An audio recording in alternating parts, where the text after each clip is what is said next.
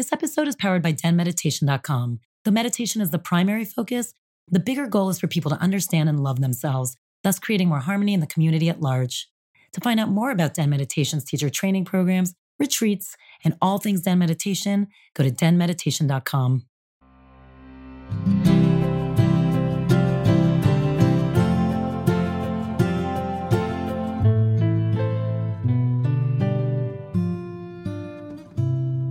Welcome back. Welcome back to Den Talks podcast. This is Tal, your host and the founder of Den Meditation. This is an important episode. I've been looking forward to this conversation for a long time because it's a conversation I personally wanted to have. We have Kevin Hines on. Um, at age 19, he went to the Golden Gate Bridge and he jumped, but he survived, which I mean, what are the chances of that? He survived and he said instantly the minute he jumped, he regretted it. And he came out and when he got pulled into that hospital, all that kept coming out of his mouth was, I'm sorry, I'm sorry, I'm sorry, I'm sorry.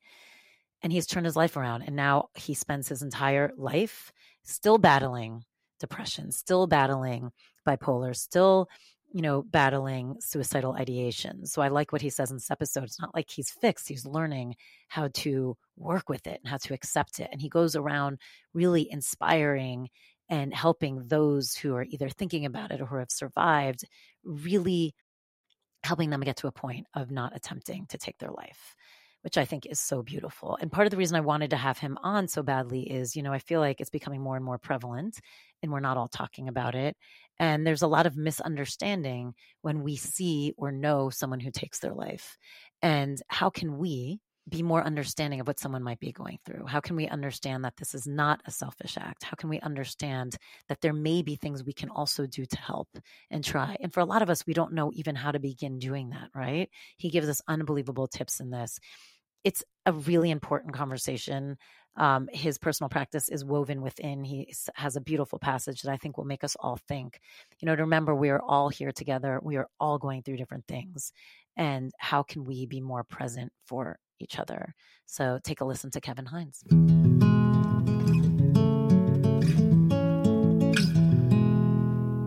Kevin, I'm like been looking forward to this conversation for quite a while. Oh wow, thank you. No, it's true because I feel like it's like it's almost as if I manifested you into my creation because there's so much going on as you know, you're aware this is your space, this is your world. And I feel like all we're doing is, you know, we're seeing so much suicide over and over again of all different ages yeah. of you know you know male female it doesn't matter. Like the story is different for everyone but there's so much of it. And i feel like it's getting to a point that a lot of people don't quite understand you know and everyone wants to. Like everyone wants to understand. And i kept being like i wish i could talk to someone who was at that point so I could understand it myself because I want to understand. And then literally that day, it was like your story popped up, something popped up, and I'm like, oh my God, this is crazy. And so thank you. Thank you for being present. Thank you for being here literally and figuratively because I feel like you're helping so many people and also just helping people like me who just want to understand so that we can help more people. Yeah. Um, so, you know, at the end of your documentary, you say there's 40, it's every 40 seconds someone commits suicide. That is an astonishing number. Like, yeah, astonishing. So, I want to talk a little bit about, you know, one of the main things for you, it's not even just that you survived, and we'll get into your story because it's incredible.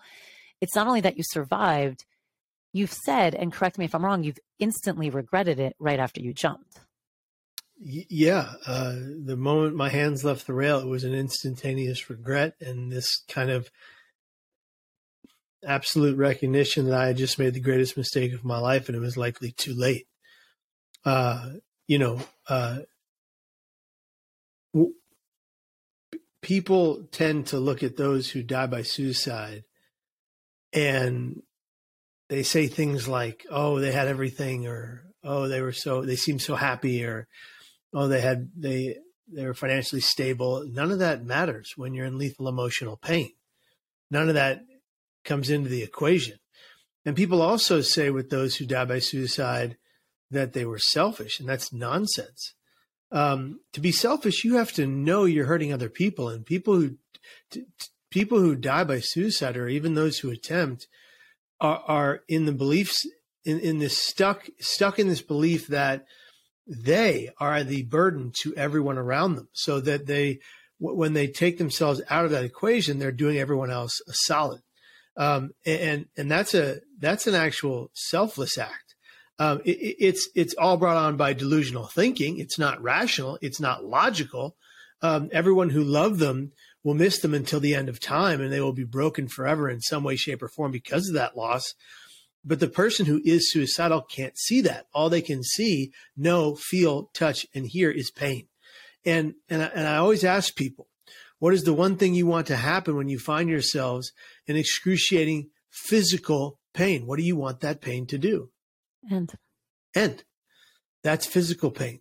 Brain pain is 300,000 times worse because so many people around you invalidate it. Mm. And so if we can teach people who are sane and well, people that are doing great, to look out for their peers, their loved ones, and their friends, and to have the conversation of suicide and suicide prevention at the breakfast, lunch, and dinner table, we could save a lot more lives. We're afraid of the conversation, thus we don't have it. And that's the mistake people are making.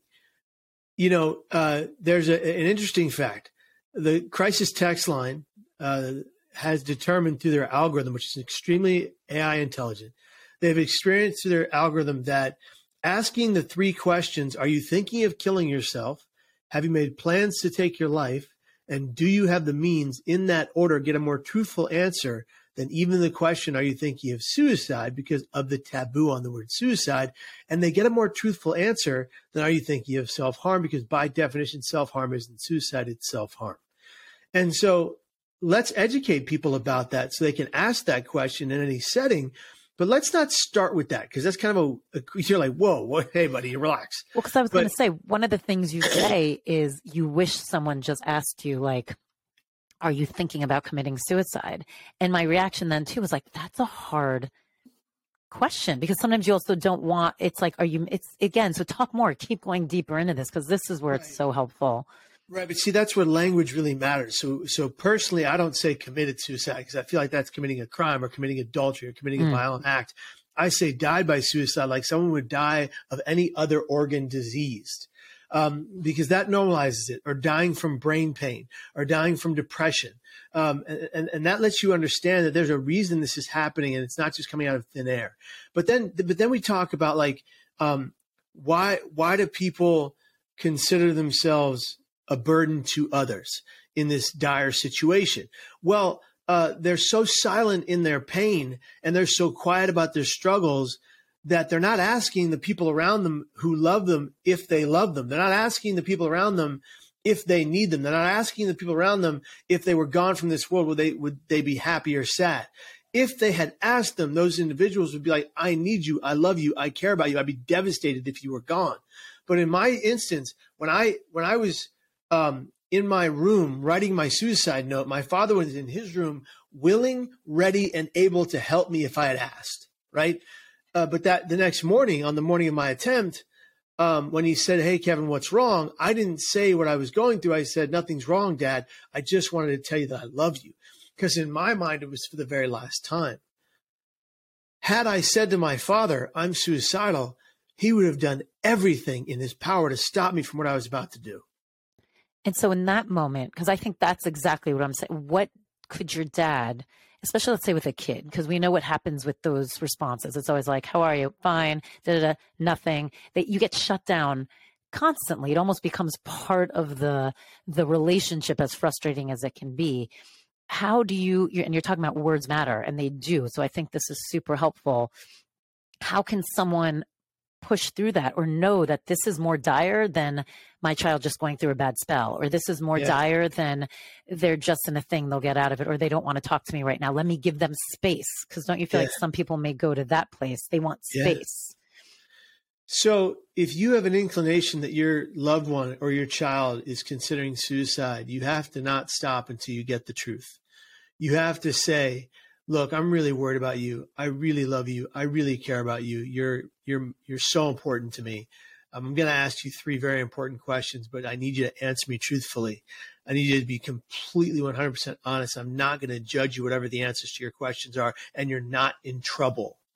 This is a common theme for so many people around the world. 40 people uh, die, uh, you know, every, I think we were saying earlier, the, uh, so every 40 seconds. Every 40 seconds, someone dies by suicide. Pardon me. I usually know things. And, and so you say, you know, I'm worried about you. I'm thinking about you. I care about you. Are you thinking of killing yourself? Have you made plans to take your life? And do you have the means? Wait for each of those answers. If any of them is yes, sit down with that person.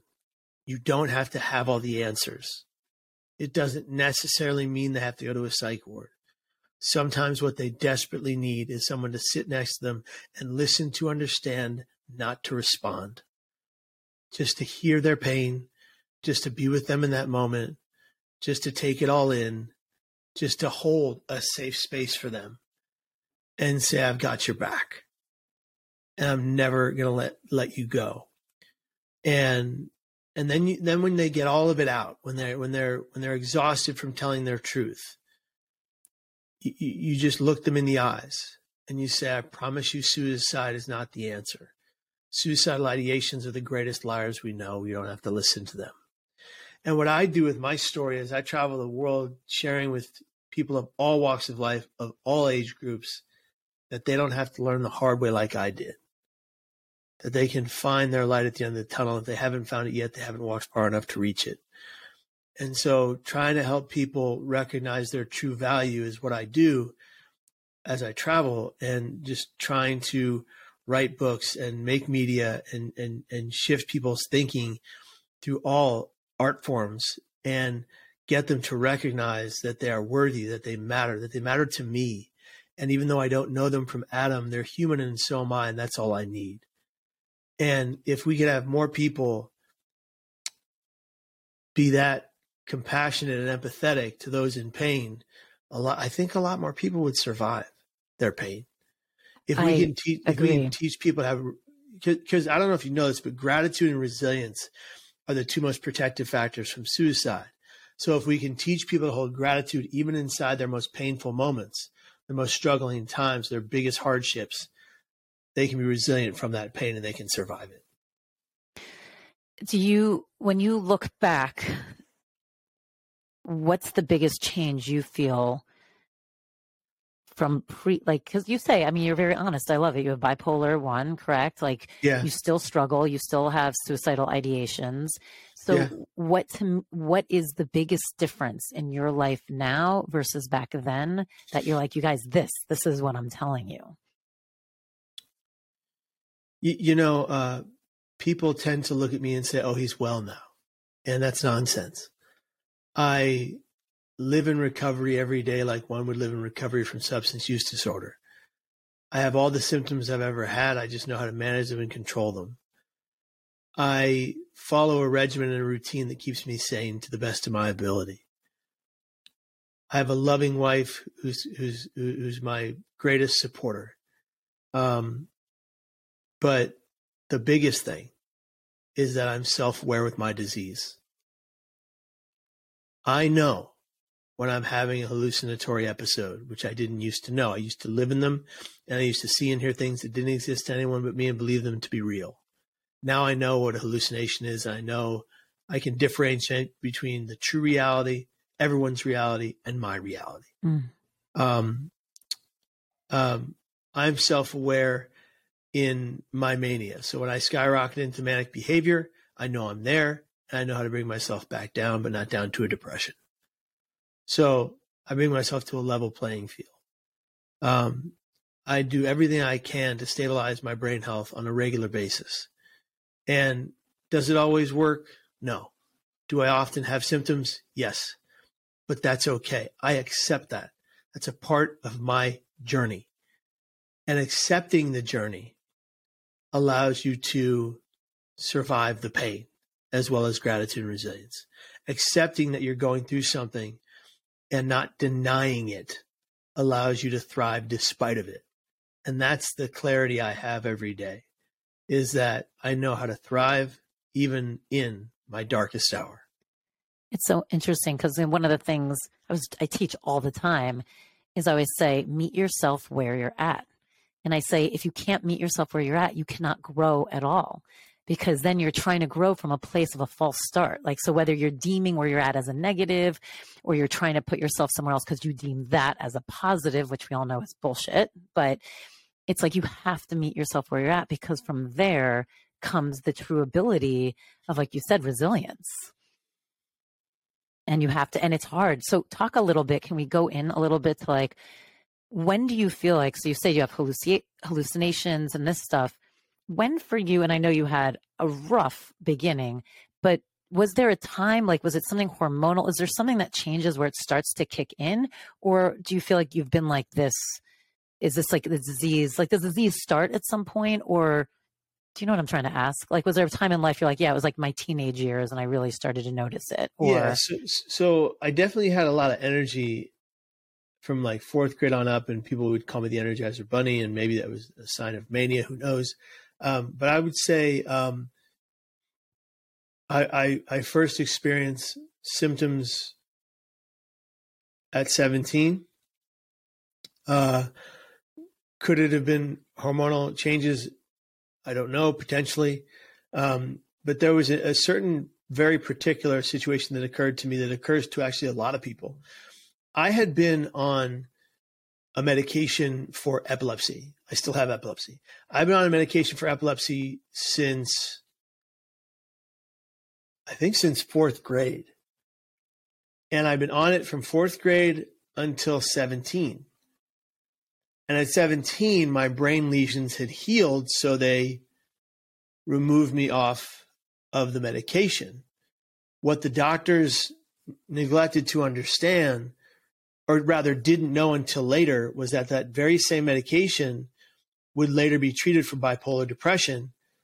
Um, and if someone was taking it who had bipolar, but it was uh, it was uh, hindering the symptoms, it was dampening them. So um, when they rapidly took me off this epileptic medication without titrating down, I had a complete mental breakdown. Wow because the, the, the medication for my epilepsy was hiding my bipolar. Uh, and actually, this is quite common. This particular medication and this particular epileptic slash medication situation is quite common around the world. And what was when when when when it was first known as a when it first became known as a bipolar med, it actually had happened to a lot of people. Um, and so at 17, I have this complete breakdown. At 19, I can't take it anymore. And I go attempt to take my life in the way that I did. Wow. So, you know, you talk to a lot of survivors, obviously, it's what you do. How, well, I was actually going to say, how many, how many survivors do you talk to is actually what I mean to ask. How many survivors do you talk to versus those who are attempting or thinking? Or ideating. So, do you mean survivors of suicide attempts? Yeah. Of any kind? Yeah. Like people um, who've I mean, actually tried and survived. Oh, gosh. Um, in 23 years of doing this work, probably hundreds of thousands. And in most of those, when people survive, do you feel it's a similar reaction or it's across the board of like relief, I'm glad I didn't do it? Or I receive I received the same amount of, of, messages from people who say that things like my story saved their life, and it's also in the hundreds of thousands. Um, as I do receive messages from people who say, "I attempted, I survived, and I'm glad I'm alive," and I and I and and and I had uh, either instant regret or um, I regretted what I did, or I'm just so glad to be here. Um, or I wasn't supposed to be here. Those kinds of messages. You know, I wasn't supposed to be here. I should I should be gone by now. And um, people, but there, I do. I'll be honest. I do receive messages from people who say, "I'm really angry that I survived," right. and that's a whole other animal. You know, so you have to, to you know, to, you have to approach that a little differently. Um, and when I approach that that kind of response, I just try to remind them why why it's so great that I get to meet them either online or in person or otherwise. Um, and I'm grateful that they're still alive, um, even if they're not. Right. You know, so so there's a there's a there's a there's a, a difference between the, the two kinds of messages, but they're still able to be reached in that moment. And, you know, uh, in, in 23 years of doing this work, um, I, I've never, I've never lost anybody. Um, just so beautiful. Try, just tried to help people realize how much they, how important they are. And that's the thing when people, pe- people, every one of us has a negative inner critical voice. All of us. Yeah. I don't care how old you are. I don't care how tough you are. You have a negative inner critical voice. It comes from every spiteful, hateful, hurtful, mean, negative, horrible thing that's been said or done to you. It doesn't come from you. It comes from external sources. Then you internalize it, and then it becomes your voice. Um, I help people reverse that negative inner critical voice to something more positive you know, something more accurate and hopeful. Uh, How do you do that? I, I one of the things we do is when I'm when I'm doing a a presentation, um, whether it's a keynote or at a high school, whatever, um, I have the entire audience that's phys- whoever's physically capable stands. We stand quietly. We take out our phones. We press record on our camera, and I say, okay, and, and we're yelling at the top of our lungs. We say, okay, we're gonna reverse the negative inner critical voice. You say your name, I'm gonna say my name, and then I'm gonna say my name. You say your name, then repeat after me. So I say Kevin, and they say all of their names simultaneously. So you hear a bunch of different names, thousands of different names. You are, and then they say you are, and I say wonderful, and they say wonderful, and it just echoes through the entire theater, you know, or the or the or the or the gym or wherever we are.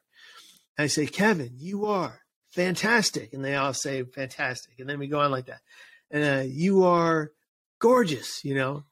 And then I, I kind of make it a little goofy and I go, you are the dog diggity best. And, and especially with like, especially with like kids, they, they go crazy when I say that because they're like, oh my God, that's so goofy, but they all say it loud and proud.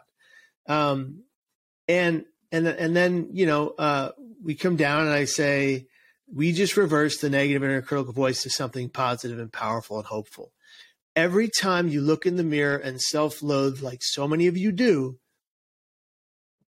reverse it. Reverse it to something positive. It is so smart. And it's so interesting because it is true. And I, I, talk about this all the time too. You have to take yourself from one place to another. And it is a journey because you're changing the neural pathways. Like, yeah. and eventually they change and it starts yes. to flow differently. But you have to do the work to change. It's like you have to yeah. change the like the whole positioning. It, it's it's and, it's it's the whole adage of recite, repeat, believe. If you recite something wonderful, lovely, and positive about yourself, if you repeat something wonderful, lovely, and positive about yourself, you're going to eventually believe it. It's scientific. It is the neural pathways of the brain. They are changing. And you think of like what every major faith is built upon reciting a prayer, repeating a prayer, believing said prayer. So put the faith aspect out of it do it for yourself. Do it for your ability to recognize your inner beauty. Um, and that's what I that's what I do because I I self-loathed for years. Right. I self-loathed for so long. And my doctor taught me this trick like just look in the mirror and every time you say something hurtful, reverse it. Do the exact opposite. And, and I did that for it. years. I did it for years and yes, it took a couple years, but I started to believe the good stuff. It was amazing. I love that you admit it took a couple of years because I think that's yeah, what, you know people expect to like look in the mirror and then feel better. no, like, no, it's not going to happen overnight. It's just like if someone says do breathing exercises and you do one breath, that's not going to do you any good. right. You got to do vagal nerve breathing for like an hour before you feel better. But just like just do it. You know, put in the effort, put in the work, and that's the thing that really bugs me is like there's there's so many people that want the uberification of their wellness right now. They want that one pill or that one biohack or that one whatever to solve their problem. You have to put in the time, energy, and effort to change your brain, to change your life. And in order to do that, uh, it's work. And as my father always used to say to me, Kevin, hard work because nothing good ever came without it. It goes to say it goes the same for your well being. Yeah. Do you were you surprised because you talk a lot about the self-loathing you talk about you know when one you know attempts to take their life um usually they feel like they're a burden or it's making yeah. life easier there's no point on them being there were you surprised when you survived at the reactions you had? Like did was it did it not match what you were feeling to begin with? Like the reactions from your parents or I was blown away. Yeah. I thought they hated me. And they all showed me how much they loved me. I got uh I couldn't tell you how many letters I got at the hospital from people I hadn't spoke to in 7 years who were like you should have called me. Mm. You know, um, nobody wanted me to die. Nobody. And you thought nobody cared. I thought nobody cared. That was the greatest lie I ever told myself. I mean, was I that nobody up. cared.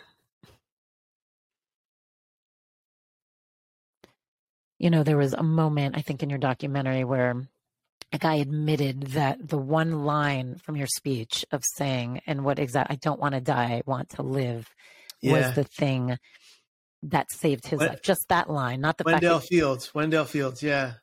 Yeah. that it and was- it made me cry because it was like, wow, just putting in that space for someone that you may have regret. Like you you just handed someone like a box of space of like Yeah. there's possibility in this space that you're going to regret it because you will you realize on the way down because i'm assuming when you're on your way down and you tell me but i'm assuming there's a spiritual thing that happens that you're now connected more to your higher self and so you're connected into that heart space probably more right you maybe you realize it or don't and you i'm guessing part of the reason you regret it is because you actually are able to feel the love that you couldn't feel because you were in your physicality which was Yeah. hurting you I mean, on the bridge, all I could see was death. But when I went over that rail, all I wanted to do was live. And I, I prayed on the way down, God, please save me. I don't want to die. I made a mistake.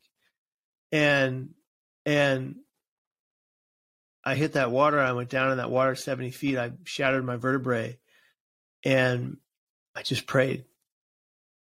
God, please You- save me. I want to die. I made a mistake. And, uh, and then that this sea lion came to my aid and kept me afloat until the Coast Guard boat arrived behind me. And, um, you know, you, you can't make that up. It- It's like, No.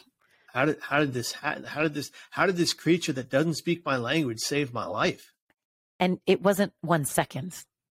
I mean, I'm sure it took the Coast Guard a little bit of time to get there. Yeah, Like, they took a minute. And this Yeah. creature circled beneath me until the Coast Guard boat arrived behind me. It saved my life. It knew what it was doing. I mean, the Coast Guard said to you, what was it? 57 bodies have been pulled, and you've Yeah. only been the only survivor. Yeah. In in in in that unit's uh ex- in that unit's timeline, they had, they had pulled 57 dead bodies from the waters. In that year, they had pulled 26 dead bodies from the waters and one live, one me. And when they told me that, I, I got this crystal clarity like I'm meant to be here. And no matter the pain I'll ever be in again, I can't ever do this. I can't ever attempt again. And in 22, 23 years, I haven't attempted again, even living with regular thoughts of suicide. And the way I do that, and what I want to express to your audience is what I kind of said a little bit earlier, but I'll say it again. Two things I do every time I'm suicidal. I need help now, is what I say to anyone around me. I need help now. You actually And if the person or people around me aren't willing or able to help me, I'll go to the next. I'll keep going to people until I find someone who will. And then what I do is I say my thoughts don't have to become my actions; they can simply be my thoughts. My thoughts don't have to become my actions; they can simply be my thoughts. And and that's how I survive this kind of pain every time. And that's really how anybody can survive this kind of pain anytime. Um, there, there- it's it's a simple two pronged technique to to say just pause. Just take a breath. We're all going to die. We're all going to die. None of us has uh, broken the, the the path to immortality. Give yourself time plus hard work for things to change. You know i often look at people like like oprah right? Okay huge example of triumph over incredible adversity right? Yeah. you know what she went through as a child what she dealt with as a young adult um, to where she is now maybe it's one in a million. Maybe we can't all be like oprah. But you know what? If she can survive that kind of epic pain we can too. Yeah. And it's looking at these prime examples of people all around the world who have survived torment and pain and struggle and war and hate and and and battled their inner demons and and and they've stayed here to to to thrive. Think of all the people that are in recovery from severe addictions and they're married now and they have children or you know this is possible. It's been done. You can do it. Stay here. Just stay. I mean, I think, look, I feel like we all have an element of this having to understand your thoughts are not you. How did you pray? Like, because you were saying you were praying on the way down. Were you someone who prayed before you jumped? Yeah, born and raised Catholic, still Catholic. You know, practicing. I, I, I, I prayed my whole life. The only time I wasn't praying was when I was standing atop that Golden Gate Bridge walkway, looking down, believing I had to die at that moment, the only moment I ever lost my faith. As my father is fond of saying, I found God on the way down. But, but do you did you but, do you feel like your relationship with God changed on the way down? It didn't change on the way down. I was just reminded of my faith. I, my faith was reinvigorated, and um, you know, I, I get I get hated on about that online, but I don't care. I'm not. I'm not push, I'm not pushing my faith on you. I'm not telling you to go be a Catholic. I'm just telling you this is how I feel. This is what I know. This is who I am. This is who I'll always be, and that's okay. There's nothing wrong with that, you know. And um, I do and, feel like it's interesting because I feel like so much of your story of like, look, the seal, the doctor who was there to operate, which was one of a yeah. kind, the timing. It's regardless if it's Catholicism or it's just remembering you are connected to something more. Yeah. I feel like that could be very helpful to a lot of people. And again, it yeah. doesn't have to be a specific religion. It can be whatever version that works for anyone. It could just be talking to someone who's passed on, just remembering that you have more out there supporting you. Right. I'm asking you to have faith in the human condition, have faith in your ability to survive pain, have faith in your ability to be a better person than you were yesterday. Yeah. Have that kind of faith to change your perspective, to change your perception, to see life differently, and to become the person you were meant to be. None of us are meant to die by our hands. None of us. No. We have a 400 trillion to one chance of existing on this planet. Uh, pardon me, a one in 400 trillion chance of existing on this planet. To be birthed into this world, you have a one in 400 trillion chance to be birthed into this world, to even exist in the first place. That's so that means you're not amazing. supposed to take your life. Right. It means you are given a gift of existence and you're meant to stay right here no matter the pain you might be in. But there's a way to get around that pain. There's a way to get past that pain. There's a way to survive whatever you're going through at home right now. One of the biggest things I see, and I don't want to deny it, one of the biggest things I see in high schools I travel to across the world are kids that come up to me and say, I'm being abused and neglected at home. How, how do I live from that? Mm. And I have to remind them that someday they'll be out of that home, making it on their own. And they have to build that life and stay here for that life. And that's hard to do. That's a tall order to ask a 14 year old to wait till she's 20 to get out of that life situation and to maybe thrive. That's rough. Really rough. That's really rough. Like you've look, you've taken your childhood and you know you were in foster care and then adopted by your parents. Um, and you said both your birth parents or bio parents, I don't know what you call them, had issues with drug addiction, correct? So yeah. Do you know if you were born into that? Like, were you born? Were was it like in your bloodstream when you were born? No, so I, I wasn't born on drugs. Um, they started doing drugs and, out, and drinking alcohol excessively after they had me and my brother. Um, but brother older lived, or younger? Uh, he was older. He was ten months older. But uh, they they lived. We, we, lived in abject poverty. Uh, we lived uh, in crack motels. Um, we were fed Kool Aid, Coca Cola, and sour milk, what they could steal. Um, it, it, was a a really rough start to to life. Um, and then and then my brother and I were in foster care, and, and we were supposed to be adopted together, and he died. Uh, we both got bronchitis. He died, uh, and so um, as he the died in foster care with through bronchitis. Yeah, yeah. With we, we were together, and, and he passed away. Mm-hmm. Um, and so uh, after that, uh, I immediately developed a severe detachment disorder from reality and abandonment issues that follow me until today. So being ripped from my birth parents' arms, having my brother being taken from me by by dying, uh, it, it just uh, it, it, as an infant even it made me very very sick. Um, when I got to the Hines home, my my my my forever home, um, you know, I look at Pat and Debbie Hines. That's they're only my mom and dad. They're not my adopted mom and adopted dad. They're my mom and dad. They saved my life. They they plucked me from obscurity. They they gave me a future. They gave me hope. My first hope. Um, uh, but you know, when I went from that trauma to that stability, it was a 30 day period of being violently ill and Debbie and I not sleeping a wink, and doctor after doctor, test after test, million dollar workup on an infant preverbal, couldn't even talk. All of that had to go on before they could get me to stability. And I'm just so lucky that Pat and Debbie made me their son, you know. Um, and and growing up, I thought I've got this made in the shade, you know.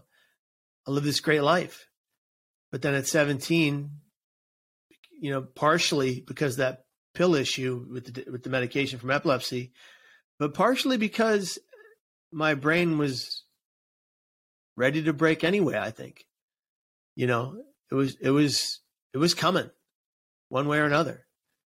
Um, I had that breakdown, and then at 19, I did that attempt, and um, it, it, it, it it's been a it's been a hell of a journey. 10 psych ward stays in the last 22 years for suicidal crisis. The first three were involuntary, forced in against my will. The next seven, I walked into those psych wards and said, I need to be here. I won't be here. And mm-hmm.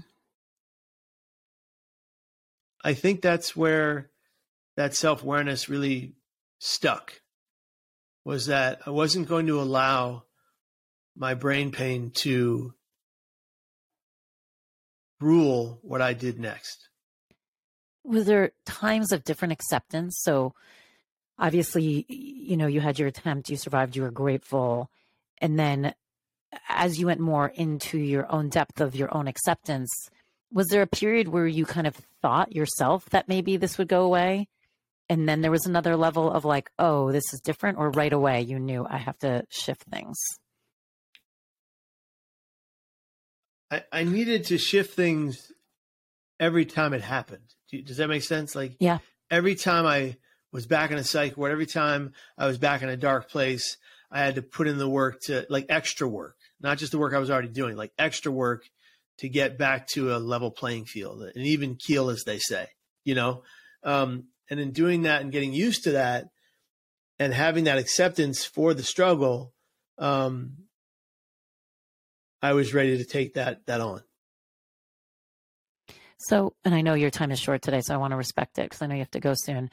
Let's end talk again. I know we kind of opened up this way, but let's say you have a friend who just won't return phone calls and you know they're going through something. What do you do to that friend that's become such a shut in? Or maybe they're naturally a recluse and they kind of like go through, yeah. like, you know, ups and downs. One of the biggest tools for someone like that who's kind of in denial and not really engaging with you is to write them or have three to five people who know and love and care for them write them a letter handwritten mm. letter five things are in that letter love compassion care empathy lack of judgment and the signs symptoms and triggers that you're worried about because that person's in denial if they receive three to five letters that basically say the same thing in different words um, oftentimes their minds are opened and they go okay i do need help and then they go get it it's pretty fascinating. Like when you show someone how much you care rather than just telling them, has a tremendous impact on the, on their brain. Um, when you physically show them you care, a lot of things. One of the things people are doing now is sending care packages, like uh, all their favorite things in one big basket, plus those letters saying, "Hey, we got your back." Mm. Uh, it's it's a really really a great a great way to to get them to to feel safe um, in in opening up and and finally being real about what they're going through. And talk about, like you said, how when you were on the bridge, I think someone asked you to take their picture, right? Yeah. Like a selfie. And and you were like, but nobody asked me if I was okay. Talk about that too. Like I remember once I went to a movie by myself and I was bawling the entire movie and I couldn't get my shit together. Someone followed me out of the elevator to the parking lot and said, "I just want to make sure you're okay." And I kind of yeah. giggled because I knew it was from this movie, but I said to them, "Wow, like that's amazing and how incredible that you did that and thank you." Like yeah. I appreciate that. Sometimes all people need is a little compassion and if you see someone, whether you know them from Adam or not, in what you deem to be lethal emotional pain, are you okay? Is something wrong? Or can I help you? Could save their life. But you better be there for the answer. Mm, well, that's interesting. Meaning, just don't, you got to walk the walk. Walk the walk. I wrote, I wrote a poem. I wrote a poem in my book. If, if you, if, if you want to, if I can share a passage real quick please? It's um, it's really it's really short, but this is my book, uh, "Cracked Not Broken: Surviving and Thriving After a Suicide Attempt," and um, I wrote in it a couple things. The first quote is by Babatunde Olatunji, and it says, "Yesterday is history, tomorrow is a mystery, today is a gift. That is why they call it the present." And then I wrote, Let us always and forever cherish today. And the second uh, is a limerick I wrote in eighth grade about how I felt as a child. Hmm. Um, he is ancient yet ageless. He is ticking yet timeless. He runs, not hunted, he chases. He is a man of many faces. He is the darkness. I am the light. I was cracked, but will never be broken and I deem that to be the bipolar mind. You wrote that in eighth grade? I did. Wow. Yeah. And it, it's where I got the title for my book. It's it's where I just I just felt that so deeply and I, I put it to paper and I don't think I ever showed it to anyone for a long time. I think I, I think the first time I showed it to anyone was in this book. My wife might have seen it, but that was about it. Um,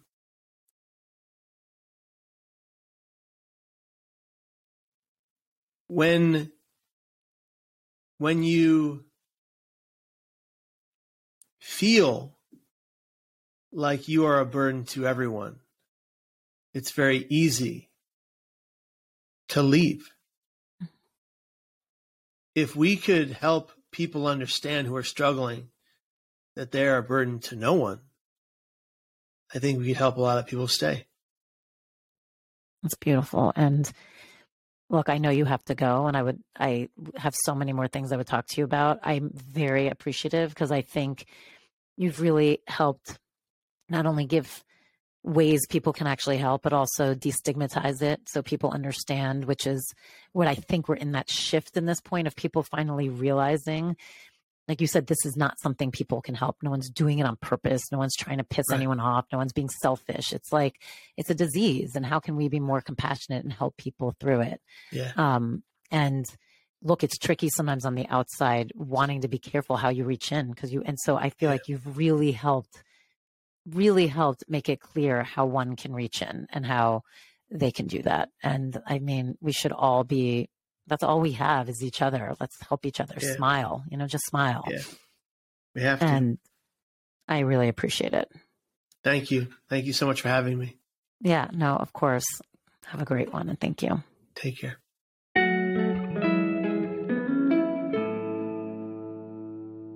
Just wanted to remind you guys if you want to go deeper, if you want more, we offer so many certifications and courses. There is Tarot 101 coming up. We have psychic mediumship. We also have a Reiki level two. So if you've been certified in one, again, these are all online. You can do them from anywhere, but they are live. So with great interaction. Plus, always check out our website. We have incredible classes. And if you are in the LA area, there's always workshops that we do live and in person. So check those out as well. We love this community. We love all of us growing together. Let's continue to do so.